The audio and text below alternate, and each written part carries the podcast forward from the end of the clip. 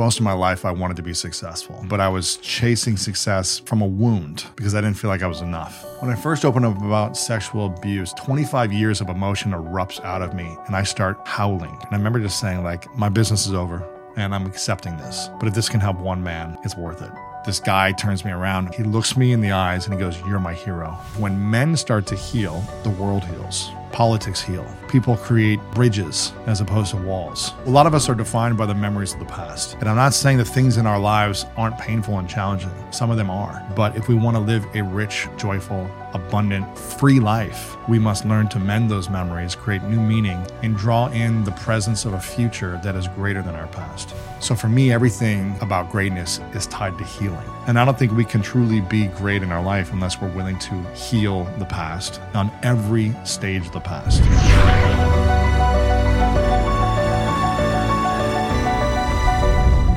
Hello, beautiful humans. Welcome back to the Know Thyself podcast, where every single week we get the honor and privilege to sit down with a beautiful mind and open heart to see how we can learn more about ourselves and the world around us. My guest today is an incredible human being. Indeed, he is an athletic, salsa dancing, podcast hosting, heart centered pioneer in bringing forth powerful conversations to help people discover their greatness within. He is the host of the School of Greatness podcast, which is an incredible platform bringing in thought leaders doctors, teachers, um, and spiritual leaders from all around the world. And uh, it's really beautiful to be able to have him in the studio here today.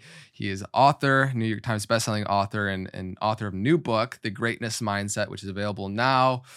Unlock the power of your mind and live your best life today. Lewis Howes, thank you for coming on. My man, show. Andre, thanks for having me, man. Man, it's it's my honor. It's so good to have you in the studio today. It's good to be here. Yeah, doing a little podcast tour. You're going on other people's shows. Yeah, man, it's been fun. It's been a lot, but uh, you know, I can handle it. So Yeah. I'm grateful.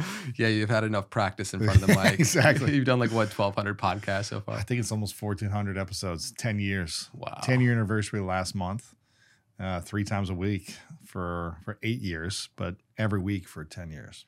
Man, just the amount of life expanding insight and beautiful connections that come on the other side of having a, a platform like that is Mhm. just got to feel so rewarding and nourishing. Is it, would you say it's like one of your favorite things? It's unbelievable. I mean, to get paid, I, I didn't go into this trying to get paid. I, I went into it because I was in breakdown in a lot of areas of my life and I just wanted to improve. And I had access to certain people that were mentors of mine at the time. So I just said, let me interview these people that I think are much wiser than me, see if I can improve the things inside of me that felt that I was suffering and struggling and, and, and breaking down with, and then try to share with others who might be stuck in their life too as well. So that's Yeah. kind of how it started. And then I realized, oh, I can actually like make money doing this as well, and it's a business. But it wasn't the intention to be a business. Yeah. It was to help myself and then serve others. Yeah. It's so funny when you find alignment in the things that genuinely light you up. And if you're, you know, lucky enough to be in the position where you don't need it to make Mhm. money, Yeah. make money from it, then you do your best work. And it also creates a sustainability for you to be able to do it long term because you do it doesn't feel like work, right? Yeah, I never, again, I, I went into it with the intention like, I'm not trying to make money. I'm going to do it as a social experiment for one year. I'm going to do it every week and see what opens up for me. And again, money started to come and I was kind of rejecting it. I was like, nah, I don't want to, I'm not trying to make money. I didn't run ads on it for a long time. And then after two years, I was like, well, let me record these on video and put them on YouTube. But for five years, I never monetized the videos. I said, I just want to help people for free and just give it away. Um, but then I realized, you know, when you're willing to receive, you can also generate more for others. When you allow for the flow of abundance, prosperity to come into you, then you can help others create that in themselves. So it was learning how to, okay, make it a part of my business as well. And now it's the main part of my business. Yeah. Wonderful. You know, we're diving in here in a lot of the topics and in this book in this new book of yours the greatness mindset you share a lot of your own personal insights and frameworks a lot of Mhm. which you've learned over the years with having your podcast and Yes. having these conversations how do you define greatness and why do you feel like it's meant so much to you to discover Mm. what that is earlier on in your path Well, let me define it first by defining success. And because most of my life I wanted to be successful. And I was never afraid of success, but I was chasing success from a wound because I didn't feel like I was enough. Or I didn't feel like people accepted me, or I didn't feel like I got the respect I needed, or whatever. So I wanted to be successful, and I was driven for that. And when I would accomplish it, I still didn't feel enough because, again, I was driving for it from a wound, from a place that felt broken. Um, and every time I would accomplish success, I would feel like it's still not enough. I'm not creating what I want. I would almost get resentful and angry. And I believe success by itself, not a bad thing, but it's selfish. It's for me. I want to accomplish this goal for me. I want to make this money for me. I want to be a best-selling author for for me to feel good. And again, this is not a right or wrong, good or bad judgment thing. This is just what is the best for you and for others.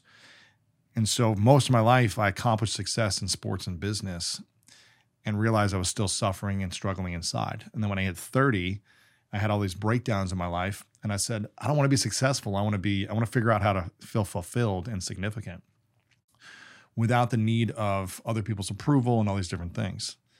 And that's why I was like, let me study greatness and see what this is all about. So greatness for me is it includes your dreams and your goals, but it's really discovering your unique gifts and talents in the pursuit of those dreams and making the impact on the people around you in a positive way. So greatness includes inspiring and impacting your friends, your family, your community in a positive way so that they do the same thing for their communities. Mm. It's not about how big of a success you are, how much you make, the audacious goals you want to go after. It's about the impact you make in that pursuit of those dreams.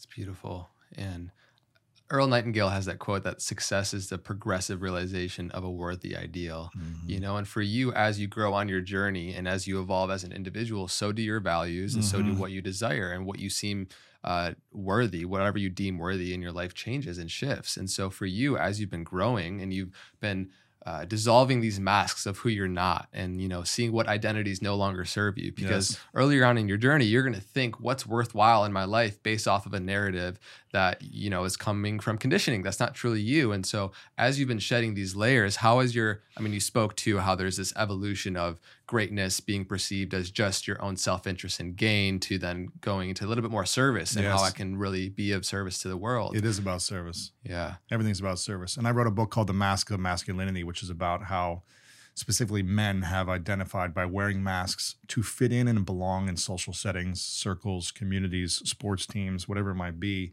to feel like they belong. But typically, when we wear a mask, it's because we don't feel like we belong to ourselves. We don't know ourselves. We don't face ourselves. And the only way to know ourselves is to look in the mirror, metaphorically or literally, and face yourself and say, Who am I? Who are you? And what do you stand for? And why have I gotten to this stage of my life? What are the negative or positive consequences my way of being, my actions, my thoughts, and behaviors have created in my life? And for me, I had a lot of external results. So I thought everyone else was wrong and was against me, trying to change me when they didn't see. Uh, you know, I just didn't think people understood me for a long time. When they try to change me or they'd get mad at me, I was like, I'm the one getting results. I'm the one who's working hard. I'm creating these dreams. I'm making them come true. But I still didn't love and accept who I was. And so, no matter how much I chased, I still felt less than. I still felt not enough. And I just realized it was, you know, I didn't have the tools emotionally on how to know myself, on how to face myself and accept all of the different pains that I had been through. And for most of my life, it was running away from the pain, the trauma, again, big T, little t, that caused me to be driven, that caused me to want to create something, that caused me to want to be seen or celebrated or accepted. But at the end of the day, if we don't learn to accept all the pain that we've been through, it's going to be hard to feel accepted by others if we don't accept ourselves such a beautiful framework that shift from thinking greatness is just about self-improvement to mm-hmm. actual self-acceptance mm-hmm. because from that you discover more of who you are and then th- what's your dharma just kind of comes online when you discover who you are exactly you know? and that's a process and it's in continual evolution for you uh, but what are what are some of the biggest masks you've had to shed in that process of oh, self-discovery man. um probably the mask of like the know-it-all mask where I felt like I knew a lot. You know, my tw- teens and 20s, I felt like I knew things. Yeah.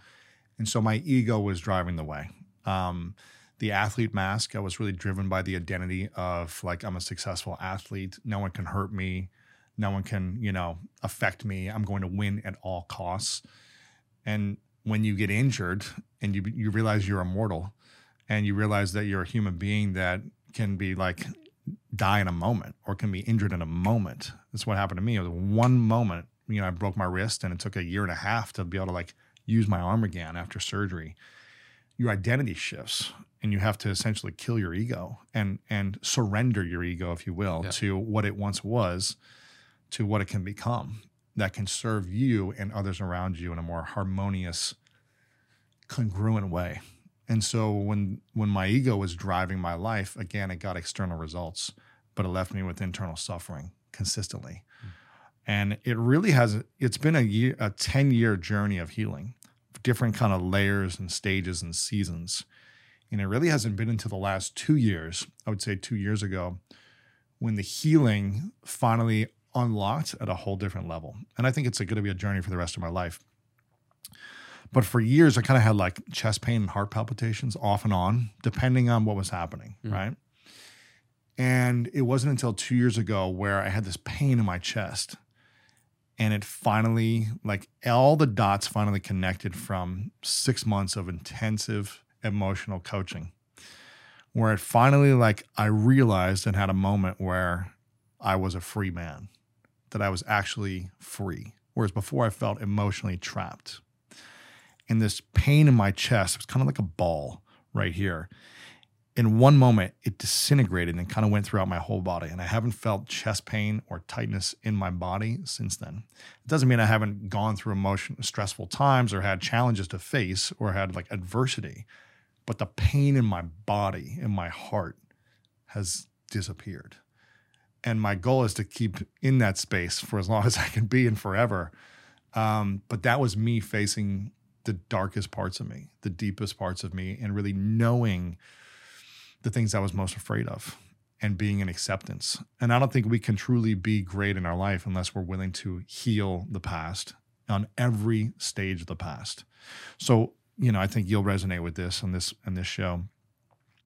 I started doing an exercise with my emotional coach where I had a, a photo of my five year old self on my screensaver for about six months. And so every time I look at it, and I would meet with her every week to go over like how to essentially reparent my my inner child wounds and create a new relationship with that part of myself because I really didn't know myself as a 5-year-old. I have memories and pain from being sexually abused. It's one of my first memories is being sexually abused, which I had already talked about, you know, many years ago and thought I'd healed. But I didn't talk about all I didn't have a conversation with myself at that age and really ask myself at five years old, what do you need? What are you going through? What are you experiencing? And putting myself in a meta, uh, in a meditative state where I am with my little self, right? Staring him in the eyes, asking him these questions. For 10 years or eight years, I'd been asking everyone else questions, but I didn't ask myself the questions that I needed to hear. That version of myself. And when I had these conversations with myself for these many months over and over and practiced a lot of different exercises, I finally was able to integrate him into my heart and really connect with that wounded psychologically, emotionally version of myself that felt confused. And I said, Hey, I got you. I'm so proud of you. Thank you for getting us here. Thank you for overcoming all the stuff that you overcame, not just in that experience, but all those moments. You did so great. I'm proud of you. Just kind of giving myself the things I needed to hear back then when I was so confused as a, a five, seven, eight, 10 year old developing brain and being the adult in the room, giving myself what I needed. This kind of process, along with many other healing modalities, has just supported me in feeling harmony and peace in my heart. And I don't think we can be the greatest version of ourselves with the people in our lives, with our dharma, with our purpose, our mission, if we are in stress, if we are in pain. We can empathize and understand pain. We can feel it compassionately. But if we are constantly experiencing it, it's hard to be focused and have the renewable energy that we need to serve at the highest levels to the people around us. It's hard to truly be present and connect with people in their eyes. It's hard to ask questions and actually think about them when you're thinking about yourself. So for me, everything about greatness is tied to healing, healing self and every level and continuing the journey because healing is not a destination, it's a journey. So beautifully said, man. Thank you so much for sharing and opening that up. I, I love that framework or just understanding and that distinction as you grow on your path that it's less of a, I mean, of course, we are creative beings who want to go out there and build businesses or our careers, but the true, I guess, peace, happiness that really are the feelings underlying what we think the external things will give us that we're chasing in relationships and career come by virtue of releasing what we're holding on to. Mhm. And oftentimes we just don't know what we don't know. We don't know Exactly. unconsciously what we've accumulated in our life and traumas that have happened. But that process of excavation that you've gone on has Mhm. allowed you to realize and kind of collapse those those feelings and being being able to find some sort of semblance of peace and presence irrespective of external circumstance. Exactly.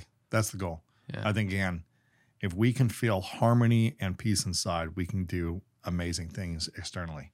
But if we feel stressed or tightness or not enoughness constantly or lack of acceptance, then we're always going to be chasing something to fill a hole and fulfill a wound that you cannot mend until you actually mend the wound itself first. Yeah. It's like a hole, it's a bucket with a hole at the bottom. You keep Yeah. pouring stuff in, it's going to keep going out. Exactly. And uh, so that's beautiful that you've been able to, over the course of the conversations and therapists and interactions, to be able to discover what are the holes within myself that I need to patch up and heal. Exactly. And uh, from that place, as you've been like vulnerably sharing this and you know talking about your sexual sexual abuse situation, and how have you, how has that changed things for you when you've been publicly sharing a lot of things that are vulnerably, you know, Oh man. Well, when I first when I first opened up about sexual abuse, it was in a in a workshop, like in a small group, kind of emotional intelligence workshop. It was 10 years ago. And I remember when I when I shared it, the whole workshop was about kind of facing yourself and knowing yourself. You know, knowing all the parts of you that you you thought you knew, but you really don't know. Why we do th- certain things, why we're triggered, why we're reactive, all that stuff. So it kind of goes through our past, our present, and then creating a vision for the future. And after the first couple of days of like diving into our past, it was still like a lot of people opening up about stuff. It got me to a space where I felt safe enough and vulnerable enough to like share. And I remember the workshop trainer at the time said, okay, we're at the, kind of the halfway mark of this five day workshop, and we've covered your past, you know, about your parents and past relationships and everything else. We've kind of covered this stuff, role played, created games, exercises to help you uncover knowing yourself better. Now we're moving into the future, but it, we can't fully move into creating the ideal future unless we make sure we address everything from the past first. So if there's anything that you haven't shared yet, now is your moment. Kind of like this Yeah. this moment. And I remember just thinking to myself, okay, well, um, okay, I talked about being se- uh, uh, not sexual abuse. I talked about uh, my parents going through a divorce. I talked about like not feeling safe at home. I talked about not, you know, I was my brother was in prison for four and a half years when I was eight, so I didn't have friends during that time. I was in the special needs classes. I talked about just breakups and heartbreak and relationships in my teens and twenties. So I was like, I feel like I've talked about a lot of stuff that was hurting me. But then I was like, huh, why why have I never told a soul about this one thing that comes up in my mind every day about being sexually abused? Wow. And for whatever reason, I was in kind of just a safe space where I was like, huh, if I don't get up and share this, I may never share it in my life. I might keep this to my grave. So I got up in the front of the room, and it's interesting when we feel so ashamed, it's really hard to look people in the face. So I just stood up and I stared down at the carpet. And it was probably like 40 people in the room, kind of in a, you know, semicircle sitting in chairs. And I just was looking down at the carpet and told the whole story for the first time about being five years old and being sexually abused by a man that I didn't know. And I was able to get through it, I think, because I didn't look at people in the eyes. So I was able to kind of like talk about it, you know, without like breaking down and just kind of got through it. And then I sat down in my chair and there was two women on both sides of me. And I kind of look at one of them and she's sobbing. And then she just like grabs me with the biggest like bear hug. The other girl next to me kind of like hugs me from behind. She's sobbing. They're both kind of like crying and sobbing.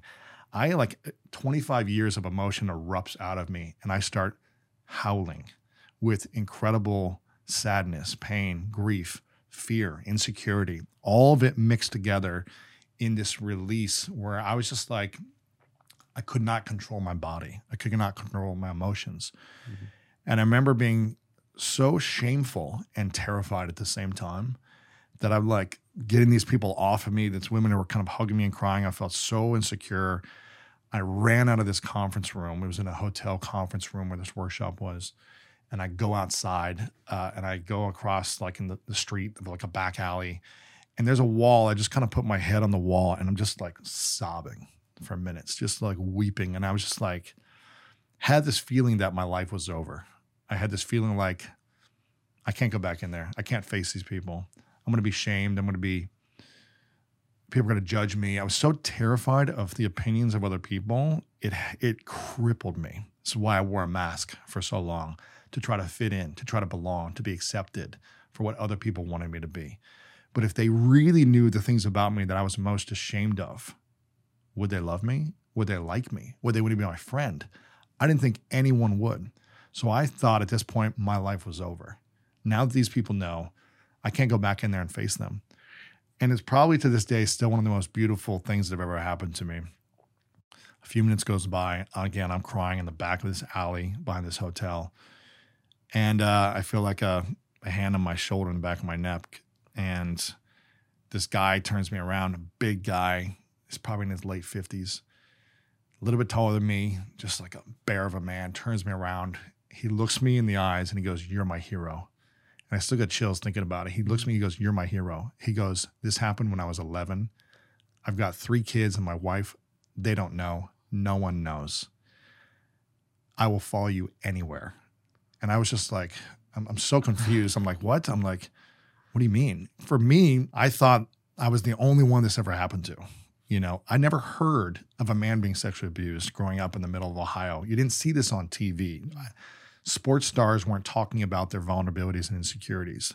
The guys that I looked up to and admired, um, you know, it just wasn't talked about. Guys on my, you know, my classmates, guys I played sports with, they would, the slightest moment of you showing weakness, they would make fun of you, right? It was just kind of the culture. I'm not saying guys are like bad and wrong, it's just how things were. And so if you if you had a scrape on your knee and you were like, ah, that hurts, they would just make fun of you. So sharing something this deep and vulnerable was not even in the picture of possibilities. It was like you were going to be kicked out of school and life if people knew this about you, is how it felt. Now it was all a false image, but it was it was scary. And this guy looked at me and he gave me the biggest hug. He goes, Thank you. You've just changed my life. I've never had the courage to do it because I've never seen anyone talk about it. And now I'm going to go tell my wife. And now I'm going to go start healing. And I was like, what? I'm so confused, but I'm like giving wow. him a hug where, you know, then I don't know, probably 10 other men in this group came out and one by one kind of talked to me. And there was probably like two other guys that had been sexually abused at some point, and they shared for their first time what had happened. And I just I was just so confused, but I was also like grateful that they weren't, you know, shamed of me or something and like accepting me in some way. And I was like, what? And then other men just started opening up about other things, you know, other fears and insecurities and things they were ashamed of, not sexual abuse, but just, you know, traumas they had. And I was just like, what? You too had this other thing? And that was the the start of a healing journey 10 years ago. And I remember saying to myself, okay, well, these guys are a part of like a, a workshop group, but I could never tell my friends and family because these are strangers. I, I may never see them again. But then I remember saying, like, I need to tell my family because this has power over me. This fear is controlling me, it's consuming me. It's causing me to hold myself back. It's causing me to not open my heart and connect with people that I care about. It's putting a mask in front of myself and, and defending myself. And I'm not saying I need to share this every moment with every person, but the people I care about, if I'm concealing my past pain, that in definition has power over me because I'm afraid of it. So I had to learn how to communicate this to my family one by one, to certain friends one by one. And for, I don't know, six to nine months, I kind of went through this process of talking about it one by one with some people. And I realized, wow, they, they accepted me, which was one of my biggest fears. Will I be accepted if people know my deepest shame? And can I really accept myself? Which I didn't. You know, I was running from it. And when I started to do that more and more, I remember realizing like I had the deepest connections with people after that. They started being vulnerable with me and sharing other things. And I was just like, wow, this is like what intimacy is about. This is what connection with people is really about. It's not about going out and only having fun and only going to parties and only like talking about the superficial things. There's a time and place for all that, but it's also about revealing who you are and being in relationship with others, them revealing who they are and you connecting on certain levels. And again, everything with context and timing in the right right place with everything. But that became like what I was truly seeking in my life, you know, was this relationship with self and this relationship with others that was deeper, that was more profound, that was more rich and abundant and vulnerable. And um, and I remember after I don't know almost nine months, I kept thinking to myself, and people kept saying like Lewis, it's so powerful that you're willing to talk about this. My podcast had just started like nine months or a year before, somewhere around then. And I remember saying to myself, like, I just felt like I urged that maybe I should share this on my show. So for months and months, I was thinking about it. And I was like, if I share this, my business might be over, my reputation might be done. No one may ever buy anything from me ever again. I may lose all my audience. Is it worth it? And I kept like being afraid to talk about it because I was like, I may have no money. I may have like people may completely kick me out of their lives. My friends and family have to love me, but my audience, like, I don't know, they're just to be like, who is this crazy person? And I remember for months, I was working with other people, their mentors, and I was like, I think I want to talk about this, but I want to do it in an authentic way that doesn't feel weird or something. So I got some guidance on how to do it, and I, rec- I had my friend of mine, Jonathan Fields, interview me, and I just said, I need to guide me because I want to do this the right way to help men heal and give men a space to listen to something if it's happened to them. And um, I eventually put it out months later. I recorded it and put it out months later. And I remember just saying, like, okay, my business is over and I'm accepting this. But if this can help one man, it's worth it. Unlock the the pain, the pain and create healing. And I posted it overnight and I woke up the next morning with hundreds of essays from men all around the world talking about their sexual abuse for the first time. And um, I remember I had kind of an emotional hangover for the next couple weeks just reading all these emails because it was so much pain in the world. And it took a couple weeks to get out of it for me because I was just feeling it all um, and realizing, man, there's a lot of men suffering. And when men are suffering, women suffer. And when men suffer, suffer, communities suffer. When men are in pain, they're causing pain in the world in other ways. We see that on the news all the time. Um, or they're causing to kill themselves. They're causing to hurt their wives and their relationships. They're, all the mass shootings are caused by the pain and the suffering that men have yet learned how to heal.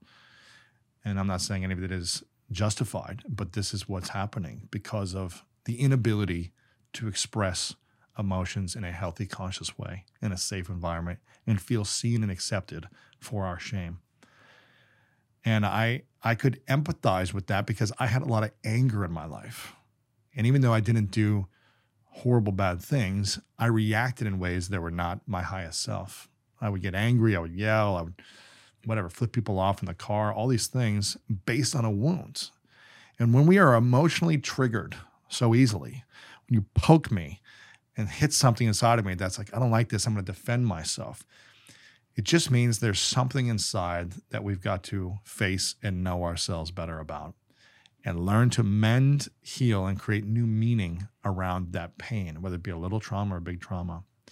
And when we can create new meaning around those memories, then we can draw our future in faster. We can draw the abundance in faster. We can draw love into us more. But it's hard to do that when we're living in with wounds open all over us emotionally and psychologically.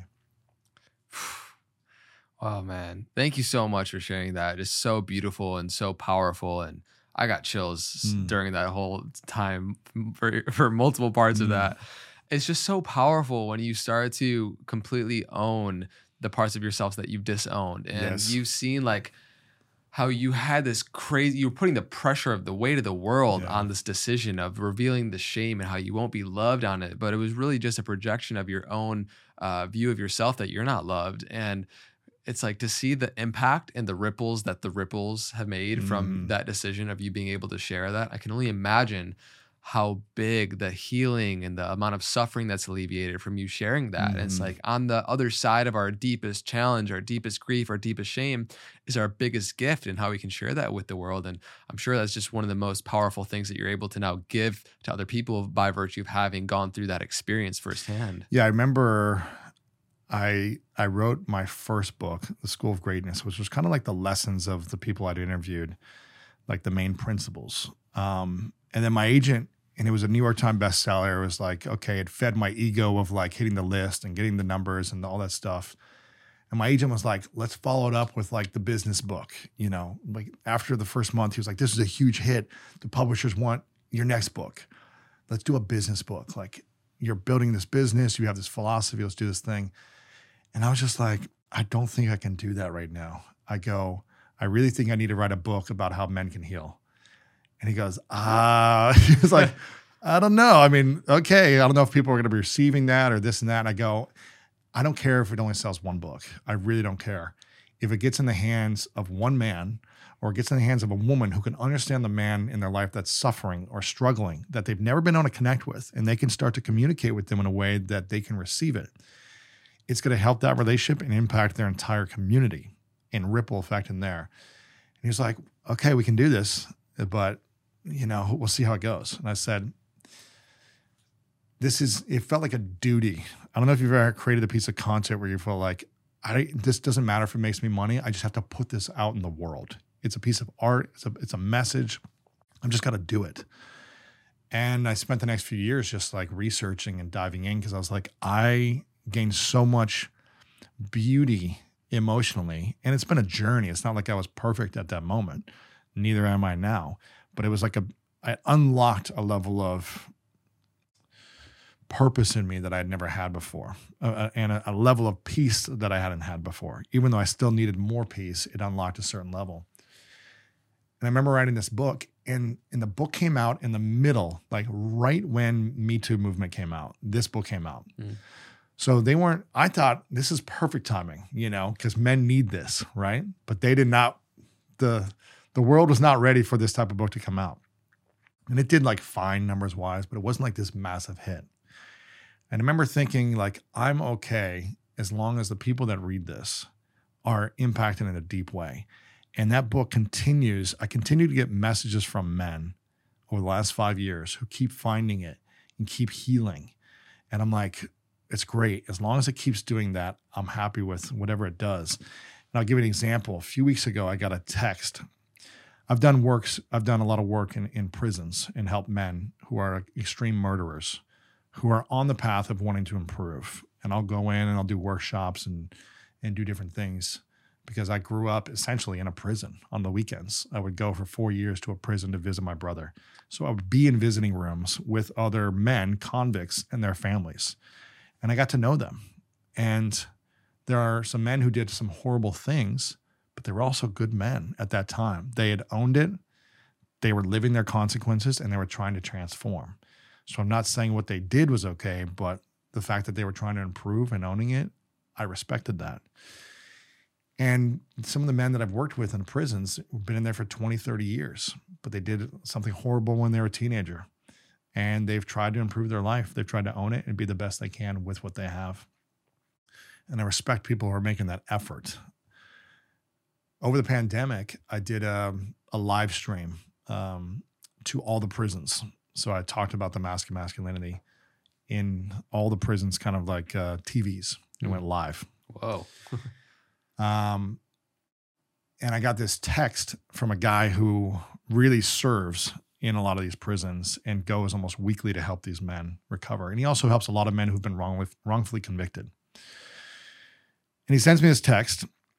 He's the one who interviewed me for this kind of live stream. And he sent me this text of a letter, a six page letter from an inmate that he had known for a couple of years. And this inmate, he said, I met this this kid two years ago. He's been in solitary confinement for two years, which means he's got one hour a day outside, 23 hours a day in a in a cell like this, in a cell trapped essentially. Probably a little less vibey. Less less vibey, yeah, less less cool vibe. I mean, you could probably live there for if you had this, but um, for two years. And he said when I met him, he had a swastika tattooed on his chest, and he was in a white gang in prison. And he got this letter saying, I left the white gang because of Lewis Howes and the Mask of Masculinity. After this message that I heard, because all I had was the TV inside, I heard this. I got the book. I've read it four times, and I'm starting to know myself of the actions and the beliefs that got me in here in the first place, how they've caused me so much pain. I've started to heal and mend. And again, I believe when men start to heal, hurt men heal, the world heals, politics heal, people create bridges as opposed to walls. People come together and communicate. We collaborate as opposed to compete. And we look at life differently from a healing journey as opposed to a hurt journey. And so, again, it's, you know, something that I did five years ago in this process is still making impact today. And we never know who we're going to be touching with the message we share. Hmm.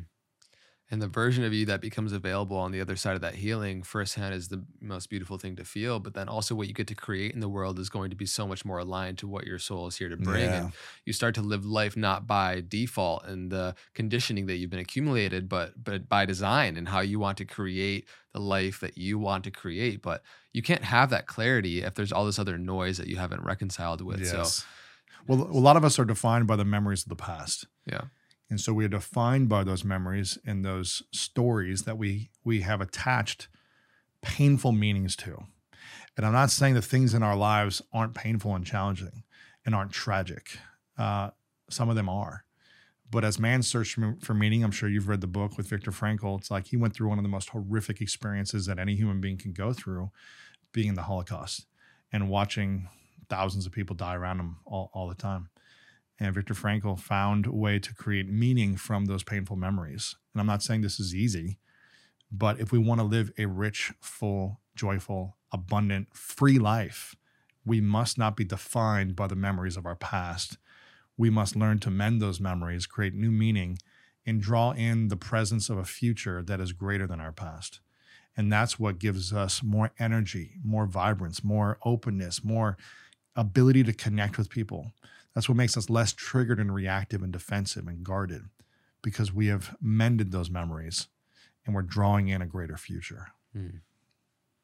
So beautifully said. It just it's it really encapsulate the encapsulates the journey of healing and self actualization so well because the more that you actually realize who you truly are beneath those stories and the meaning that you've attached to the past, oftentimes unconsciously that you're not aware of, but like we've been speaking to, going through this process of actualization, um, of excavating and then finding who you are, then you develop clarity. And I think clarity is something that for me personally on my journey is something that I valued like the most in my life, right? Because with clear sight, you can you discover what conditions are necessary for your desired aim to arrive, to manifest in your life. And we are creative beings and we're here to create and to serve. And um, you become so much more capable of doing that when you're working with the intelligence of nature. Yes. And not just from conditioned wounding.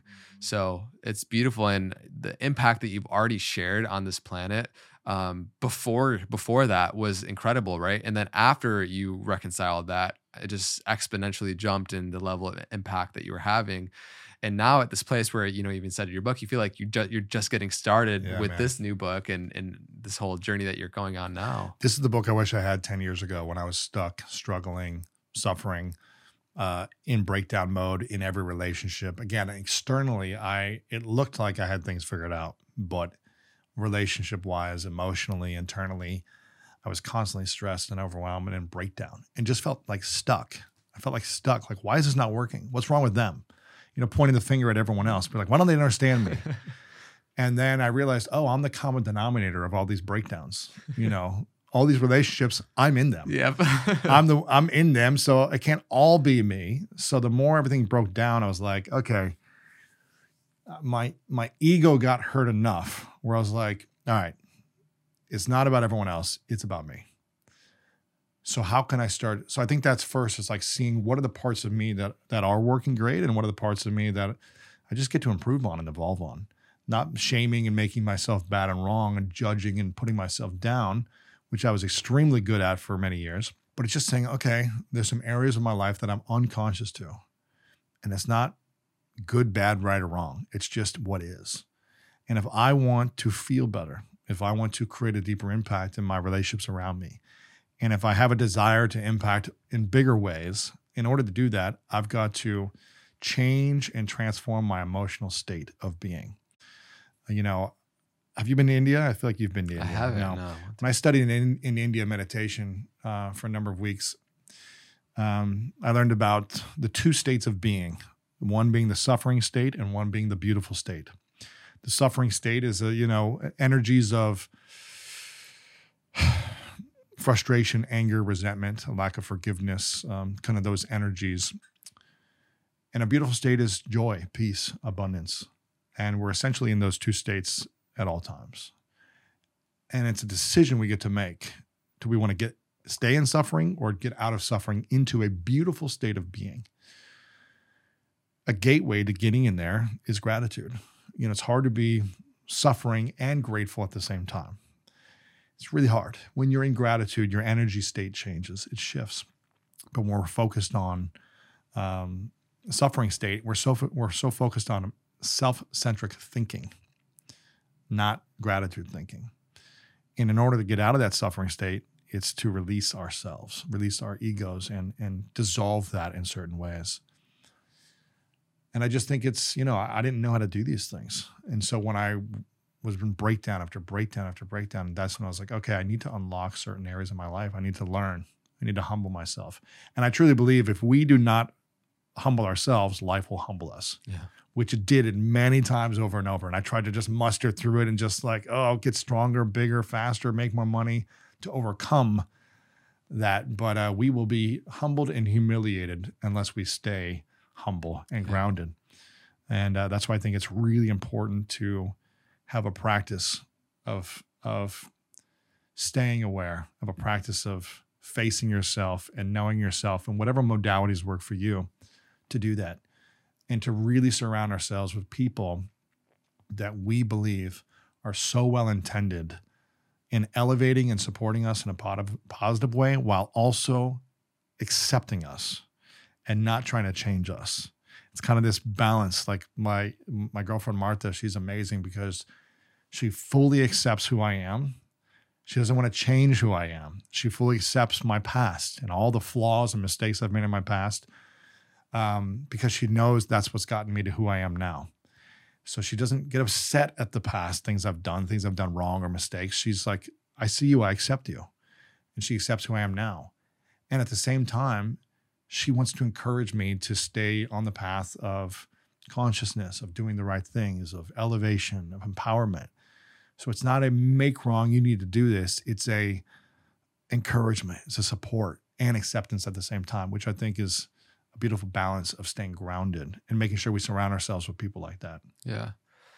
For people that see the level of success, impact, and yeah, just real success that you've had in your life, uh, people don't realize the magnitude of things that it takes to reconcile within yourself and then to Mm. also call forth on that journey of self-actualization and like you know creating a popular podcast or being a, a successful artist or whatever people want to go out there and create and find uh, be able to create the lifestyle around you know and create a career from their passions for you, you know, discovering clarity around what your strengths and what your skill sets are, I know has been a has been a big Mhm. journey. And then also on the flip side, reconciling and discovering what are the fears that you have in in in regards to rejection and to Yes. failure. And so, uh, I, you know, after so after so many years of having conversations with individuals and being on your own process of discovering greatness, what have been a few of those uh, really key Mhm. understandings in terms of transforming yourself on that path? Well, I think the enemy of greatness is lacking a meaningful mission. When we are not clear on our meaningful mission, and I like to define it in one sentence, you know, what is this season of life's mission? This doesn't need to be, I know what I'm going to do for the rest of my life. I'm going to go cure cancer and change, you know, millions of lives for the rest of my life. It is a seasonal thing. When I was on my sister's couch, I couldn't think beyond that. For a year and a half, I was living on my sister's couch uh, after an injury from playing football, and I had no money. I couldn't think beyond what I wanted to do besides like my mission is to make enough money to get off this couch and live on my own. That's all I could think. Once we have like more room to think and breathe or a season or a transition has happened, then we can see what we want for the next season. But getting very clear on defining what my meaningful mission is gives me the ability to act with more focus, intention, and energy. So for me, it's to serve 100 million lives weekly to help them improve the quality of their life. It's clear, it's one sentence. For me, I know where I'm heading. I may never get there, but I know where I'm heading. And that focus allows me to say yes and no to things. It allows me to put my energy and attention towards a mission and not everything and be distracted by everything. The enemy of greatness is lacking a meaningful mission. I'm not talking about, and it's really like not just setting goals and dreams for yourself, but including the service of others in those goals and dreams. That gives it more purpose. That gives you more energy when there is adversity and challenges. Like you were asking me before we started, you know, I'm in the, I'm in the middle of a you know six eight week book launch, um, where I'm doing three four interviews a day. I'm recording my audiobook on the weekends. There's no days off right now, and I understand this is the playoffs for me. This is a season of intensity and we're moving into a home tomorrow and we've been doing all these other things and i've been traveling and no sleep all that years ago i would not have been able to do this when i didn't have a meaningful mission. But because i know this is temporary because i know it's for something that i'm so inspired by and it's not about me it's about service and we i have more energy. I'm able to sustain on you know less sleep and these things for this period. And most people get burnt out overwhelmed stressed anxious because their goals and dreams are about them alone which is not bad and wrong. I just don't think it's as useful when it's including others in your goals and dreams. Seeing how can i solve problems in the pursuit of this dream or inspire or lift people up in my art in my creativity not just try to do it for my success but for the service of others. And that shift, it's just a little shift, allows you to have more peace in your heart, allows you to be less stressed and anxious and overwhelmed when challenges arise. Again, it's not like I'm going to be lacking challenge and adversity, but my response to it is more harmonious because I have harmony inside of me and I can see things with that level of clarity and focus. So the enemy of greatness is lacking a meaningful mission and we talk about in the book on how to get clear on finding that and knowing what season you're in and not judging yourself or comparing yourself to what someone else is at, but really getting clear on the three P's for you, which is your passions, your power, and the problem you want to solve. Your passion is kind of your curiosities, your interests. Your power is your talents, your gifts. And but marrying those with the problem you'd like to solve or overcome. Most people don't do the third one. They just like, I'm curious about this. I'm passionate about this. And here's my talent. Let me go make money. Yeah. Let me go find like some success. But it's fi- finding that problem you want to solve. So we break down that whole process of how to discover what season you're in, what your meaningful mission is for this season by going through these exercises on that. And I also believe that self doubt is the killer of dreams. I think it is the thing that holds all of us back from allowing our gifts to come out into the world when we doubt ourselves. And here's the thing it doesn't matter how gifted and talented you are as a human being. I'm sure you know people, Andre, that are extremely talented, that are probably more talented than you as an editor or filmmaker. That you're like, this guy is a mutant. He's a machine. How does he? He's an artistic genius. Yeah. And there were athletes for me that were way more gifted as athletes. And, and the world could say, God, you're a, you're an incredible genius. You're a gift. You're so talented. The world could put this like gift in you. But if you don't receive it and believe it, your gifts are not going to come out into the world. Your self doubt will cripple you from acting. It doesn't mean you're bad and wrong, good and right. It just means there's something that's not useful because you doubt yourself. So you don't put your gifts into the world to serve people because you're afraid of one of three core fears, which I'll get to in a second. Self doubt is the killer of dreams. But here's the other thing the cool thing about this, it doesn't matter if the world is against you or no one else believes in you. If you learn the skill of believing yourself, you can go do incredible things. You can put your work, your art, your books, your message into the world because you learn to believe and not put your definition of other people believing in you in order to do something. But there's a lot of talented people that don't act, that don't create, that don't produce, that don't put their stuff out there because they don't learn how to overcome that doubt in themselves. So half of the game is learning to learn believing and overcoming self doubt. And the three causes of self doubt is the fear of failure, the fear of success, and the fear of judgment. The fear of failure, I never was never my fear because in sports, I was trained. Did you ever play sports growing up? Yeah. In sports, it was just part of the process to getting to be successful, to winning. Like you're going to fail, you're going to make mistakes. That's how you learn to improve your game. And you learned early on, okay, you know, Michael Jordan missed 50% of his shots. You know, the greatest baseball players of all time fail 70% of the time. So we're like, okay, you don't have to succeed every play. You just have to win the game. And you're going to fail your way to success. So failure wasn't the thing that I was afraid of that held me back from acting courageously. Where failure is usually a big thing. The fear of failure holds people back from putting their thing out there, from risking themselves on the sports field, from creating their music, their art. Success was never something that I was afraid of, also because it's something I wanted. Now, I wanted it based on a wound to feel loved, to feel seen, to feel powerful, accepted, all those things. So I was driven to it. I wasn't afraid of it, but the wound caused me to feel like it's still not enough when I accomplished success. And I almost got angry and resentful when I would accomplish. So I could organize my thoughts. I could work hard. I was disciplined. I was gritty. I could overcome pain. I could create goals and structure my day and, and train to get the results I wanted in sports and business. But every time I accomplished goals, I was never happy. I was never satisfied. And so that hurt me, but it didn't cause me to not act to go get what I wanted. The fear of judgment is the third one that causes us to doubt ourselves, the opinions of other people. This was the thing that crippled me the most for most of my life. And I was so worried about what other people thought. So therefore, I would abandon myself in almost every situation to people please, to give in, to change who I was to make someone happy. And I was constantly shifting my energy to make sure that everyone else was happy and liked me. And it caused me deep suffering and deep sadness because I was on always in a constant abandonment phase to try to make one person like me or love me. And it's exhausting. It's draining. It's energy sucking. And at the center, so if you have these three things, the three fears, and put them in a Venn diagram, at the center is the the idea that I am not enough. It's something that we've all had to face and struggle with at different times at different seasons. Fear of failure, success, and judgment. The core, the root is I am not enough. I'm not smart enough, pretty enough, talented enough, good enough, worthy enough. And that causes us to doubt ourselves and causes us not to act courageously in our lives relationships, career, sports, art, business, whatever it might be, because we believe we're not enough.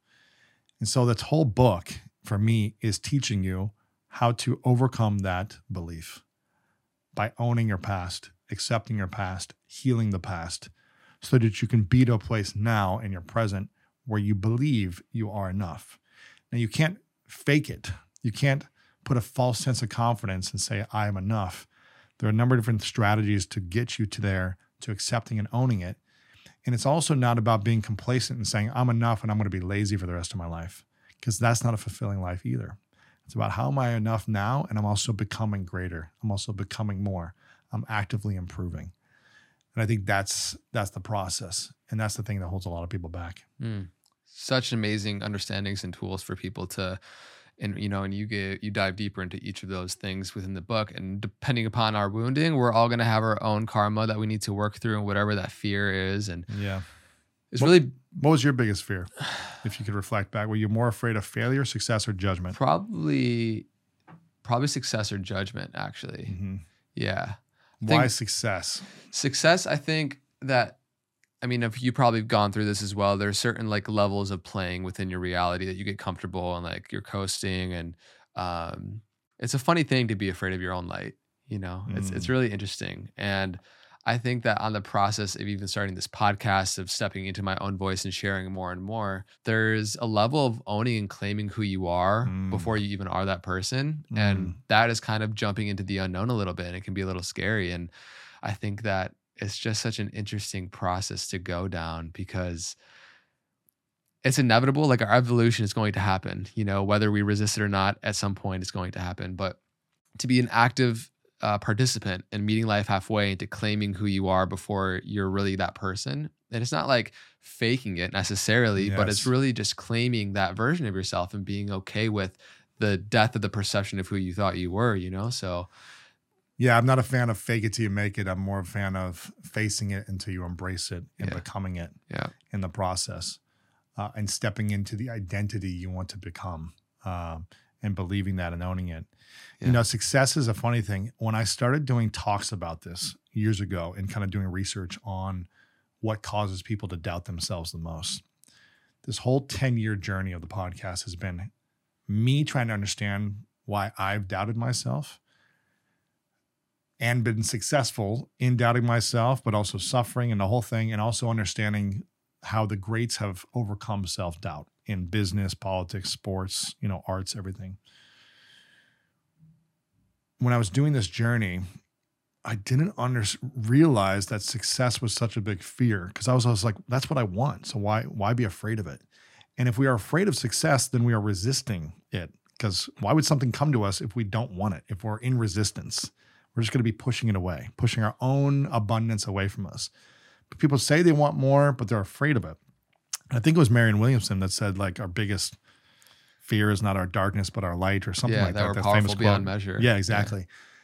And uh, I was like, it never made sense to me, but I'd, I'd go speak to big rooms and I'd ask people, like, raise your hand if you've ever been afraid of success. And so many people raised their hand. I go, it never made sense to me early on. But then I started to ask the questions why. And I got it because there is a weight to gold, there's a pressure to when you are succeeding, when you essentially leave your tribe, your community, your town, and you go do something that they haven't done there is a pulling back down sometimes from some of those communities or families, or not all the time. You know, you might have incredibly encouraging friends and family, but there's sometimes a pulling down of, are you are you better than us? Are you too good for us? Come back here where it's comfortable. There's also a a massive weight. Like if you have money or success before you are ready for it, most of the times you will you will you'll sabotage yourself if you're not ready for it emotionally and psychologically. That's why you see a lot of lottery winners go bankrupt within like 12 months or commit suicide within a couple years because they don't know how to manage the money that's come to them. That amount of wealth, they they blow it. That's why you see, I think the stat used to be 78% of NFL athletes four years after they retire go bankrupt. 78%. They didn't know how to manage it. They just weren't emotionally, mentally ready for that amount of wealth at 21 years old. You know what I mean? And they didn't have the right energy to manage it.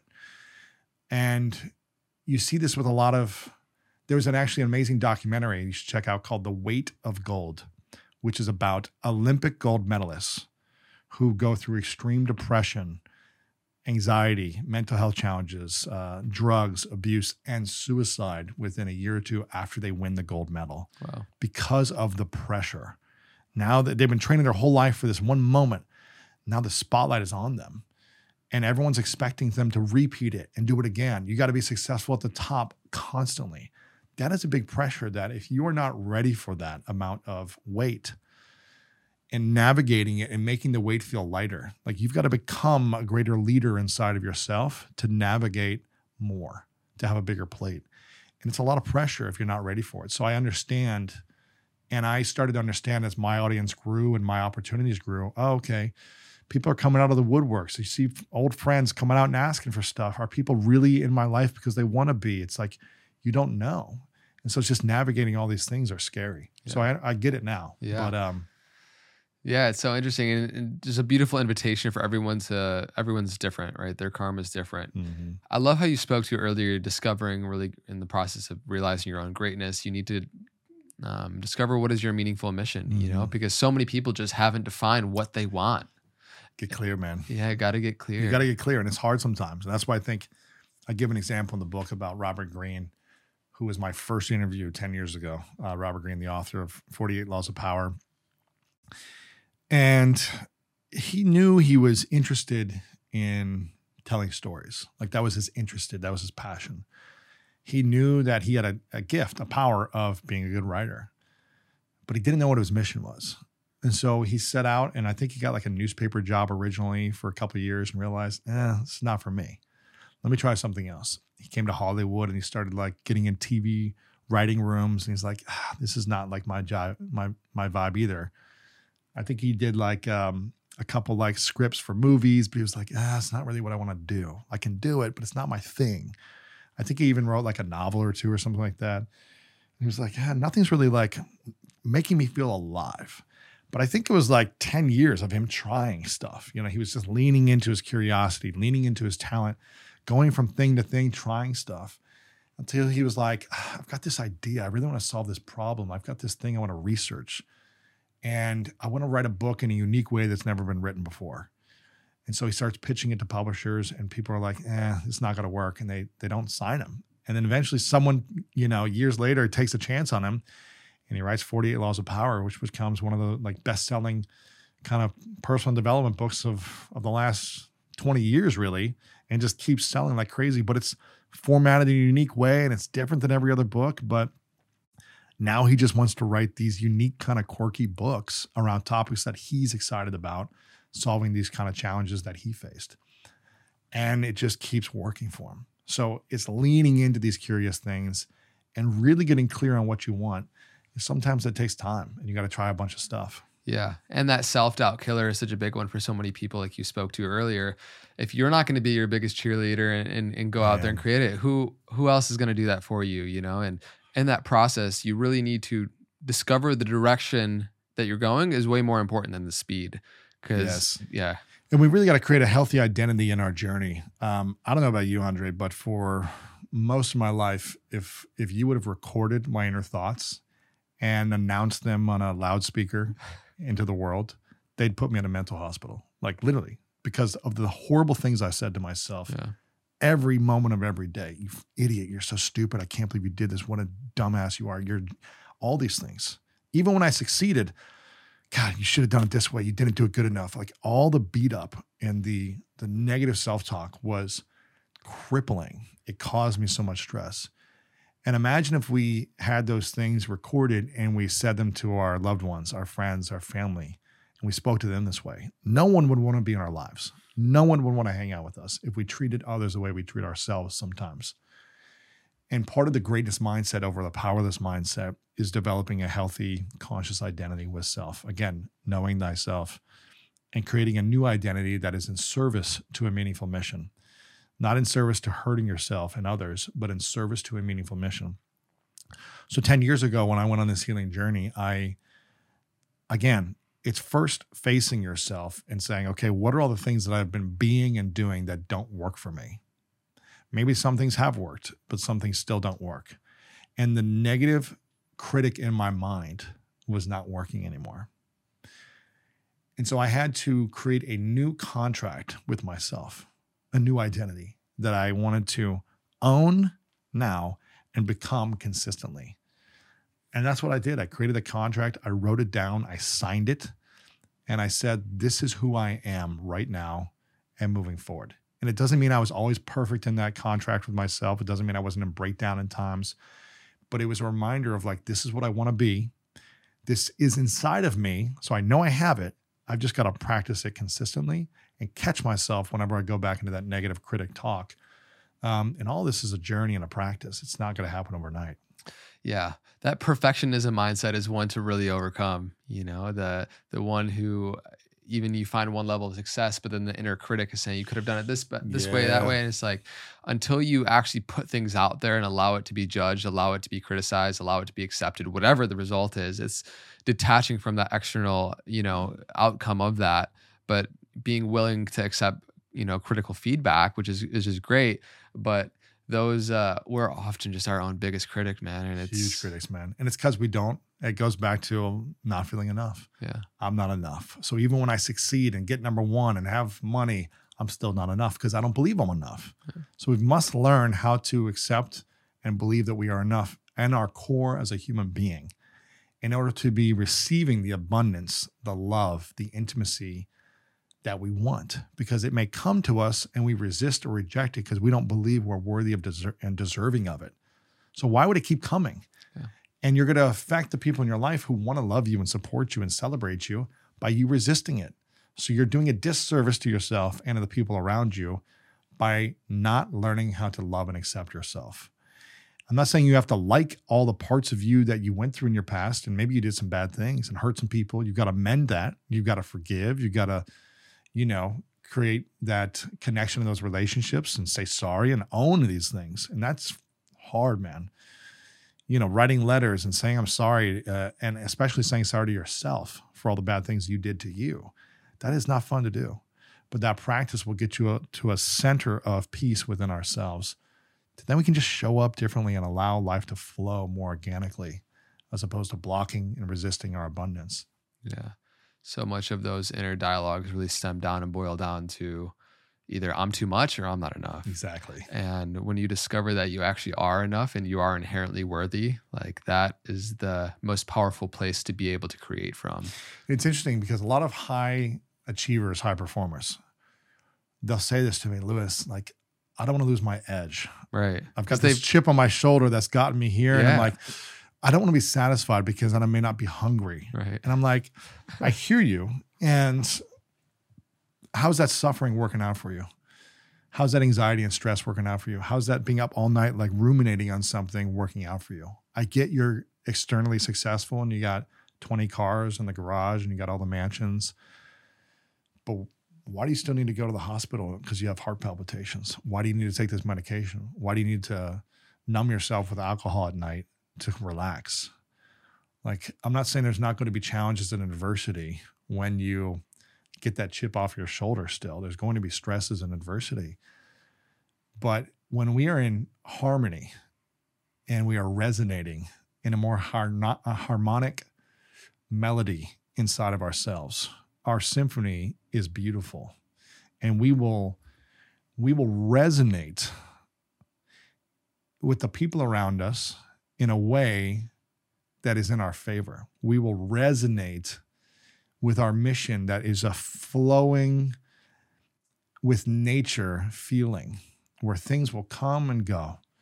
And we're not forcing things to happen. We're, we're not grinding and hustling and forcing the material world to come to us. It will naturally flow to us faster when we are in a harmonic resonance with the symphony of our meaningful mission. And that doesn't mean we can't create amazing results in our life, you know, if we if we have that chip on our shoulder. You've seen, we've seen this in sports and business that like people who have that underdog chip on your shoulder, these people hurt me, I'm going to go and do this and show them. Sure, you can create great results, but how's your relationships? You know what I mean? How's yeah. how's the, the love you have with your life and your family and your communities and things like that? And how's the inner peace? And the greatest, you know, the greatest gift for me is having inner peace. That is priceless, you know, and you can't buy peace. You have to become peace. And that takes knowing and facing yourself consistently. And um, and I tell these guys, you know, because I have these kind of intimate conversations with a lot of these guys who are making a ton of money and just crushing life externally. Yeah. And they're like, Lewis, I don't want to lose this chip or this kind of like drive. I don't want to feel satisfied. And I'm like, when you are clear on your mission, and that's big, you're going to be driven. You're going to be driven and you're going to have an energy that is renewable. You're not going to be burnt out and exhausted at the end of a month because your renewable energy drives you to solve a bigger problem in life because you know there's a there's a book about out there about um, Heroes. Uh, Donald Miller wrote a book about heroes. I forget the exact name uh, of the book about about this, but he tells the story of you know the difference between heroes and villains. And as a storyteller and a filmmaker, you know this better than I do. But you know the hero, hero and the villain has the same origin, right? They're both orphans. They were both abandoned. They're both hurt in some area of their life. The villain grows up and wants to cause this same amount of pain on others in the world that they felt and want to have power and control to never be hurt again. The hero wants to go and make sure that no one has that pain ever again. You know, but it's the, both the same origin. It's just making the decision. What energy do I want to be driven from in my life? Is my mission to hurt others or to serve others? And I think it's getting that that problem you want to solve, being driven by that to helping and serving people, not being driven by, well, I've got this wound and this chip and I make sure no one ever hurts me again. I'm not saying that's bad and wrong. It's just, is it serving your energy at the highest level? Yeah. That progression you share in the book as well from victim to villain to Mhm. hero to guide Yes. to when you come to that place. It's so refreshing and I see it 10 out of 10 times. I have a I have a men's group uh and we're going to Hawaii in a few days. I'm really excited, Nice. but amazing, incredible high performer CEOs, really heart-centered leaders and a lot of them have gone through this process of this process of inner healing and excavation and like you spoke to there's so often we're under the illusion that once we heal the wounds that have gotten us to the place we're at, you know, ex- externally, maybe we became successful or made a lot of money by virtue of feeling not good enough. Yeah. So it's like, okay, if I feel good enough, then what's going to happen to all my success and riches? 10 out of 10 times, what happens is that more abundance comes to you because you're switching from this paradigm of needing to hustle and achieve to aligning and receiving. yes. But it takes the courage to release yourself from that. And it's like that Terence McKenna quote hurl yourself into the abyss and realize it's a feather bed. And when you, when you realize it's, you know, you are held and you are Oh, safe by life, it's so different when you allow to be, you allow yourself to be a conduit and a container for more abundance to come through you. Ramakrishna has that quote. It could be raining oceans of bliss from the heavens above, but if you hold up a thimble, that's all that you'll receive Ooh, yeah, it's true, man. and it's it's removing what's the, the the what's taking up space within us that we're holding on to and allow us to become a container for something bigger man that's a beautiful journey Amen, man. Yeah. Yeah, it's beautiful. so good man well there's so many things that we can continue to dive into i have a few kind of like last little quicker Yeah. rapid fire stuff that sure, we'll go into let's do it. all right ah so good I, a lot of this we've kind of already touched on um but what's one inner quality that surprised you that's needed to become truly great Clarity, peace, and freedom. Amazing. We touched on those. What's one thought you had about what it means to find greatness that after some time you no longer see as true? Um, well, I think uh, the thought that you have to be doing something at some extreme level and getting recognized in a big way. Uh, you know, I used to think that was greatness, but really, really now it's it's being someone on a certain level and impacting the people around you in a certain way that is more about greatness. Yeah, that shift to service. Yeah. Beautiful, man. Uh, coming to this point in your journey now, is there anything that you want to acknowledge in yourself for how you've shown up on this path?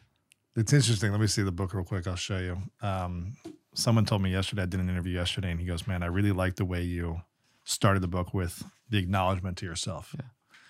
You know, there's a dedication that every book has. And I, and I, and I did a little something different with this. I said, I dedicate this book to my younger self for having the courage to carry me through pain, my current self for facing my shame and learning how to heal, and my future self because the journey to greatness has only just begun. And I think we don't acknowledge who we have been and the challenges we've come overcome enough to ourselves.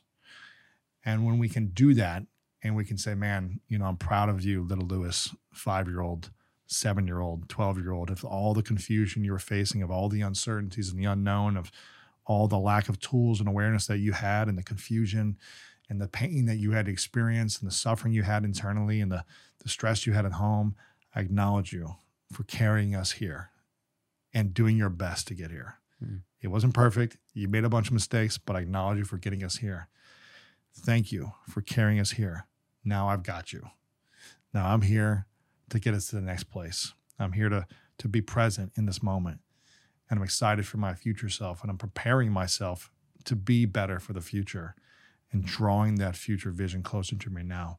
So I, I would say that I'm proud of consistently doing the work. And again, I feel really great internally. And that's why I keep diving in and doing the work. It's not like I've arrived and I've figured it out and I've healed. And it's okay, that's why I got to keep showing up. That's why I got to keep asking questions. That's why 10 years in, I feel like I'm even more of a beginner at, at life. And I got to keep surrounding myself with people like my girlfriend and friends and family that support the evolution of me, not the oh, I've made it and arrived and the external success me, but like the true me inside that cares deeply about humanity. Yeah. and um, so I'm I'm I guess I'm acknowledging myself for Yeah. that part of me. It's beautiful, and it's a great reminder for all the audience and people who've been tuning in today that on the process of actualizing your dreams, it's like that carrot always gets pushed further out, and we don't Uh-huh. realize that we're living the reality right now that we prayed for five years ago. Absolutely, man. And to just acknowledge the the present reality that we've attracted, and to be thankful for that, it's uh, it's beautiful, man. yeah, hundred percent. Yeah, so good. Is there anything else on your heart that you want to share before we wrap up? Yeah, I'm grateful for you. Thanks for creating the space and the environment for me to share openly. Thanks for creating the experiential design of quality, of value, of um, that that people can see and and learn and, and listen and watch because there's such a value to your creativity. So I really acknowledge you for creating this space, for having me, for investing the time to get to know, you know, the message that I have, and for doing this uh, when you're moving in a couple days. I'm moving in a couple days and making it happen. So I really acknowledge and appreciate you, man. Man, my biggest honor. Thank you so much. Fully received. And it's just been so good to be able to drop in with you. I can tell we're already going to be great friends. man. And uh, I feel it. I feel the co creation and the weaving continue to happen. And uh, you've just been such a big inspiration to see really like the pioneer that you've been in the space of Mhm. bringing forth powerful, conscious conversations that can liberate the planet. Like, Yeah. Just you don't know how like we spoke to earlier the ripples of the ripples that Mm. that you really made and um it's just so beautiful so thank you for showing up Oh, in full authenticity man My man, appreciate you, And for everybody that's been tuning in to this powerful episode of the Know Thyself podcast, the Greatness Mindset is available today. Check it out. The link is down below in the description. Uh, is where you know, as well as everywhere you can find Lewis and what he's doing. Uh, again, thank you so much for coming on the show, Thanks, brother. brother. Thanks, And Andre. um, until next time, be well.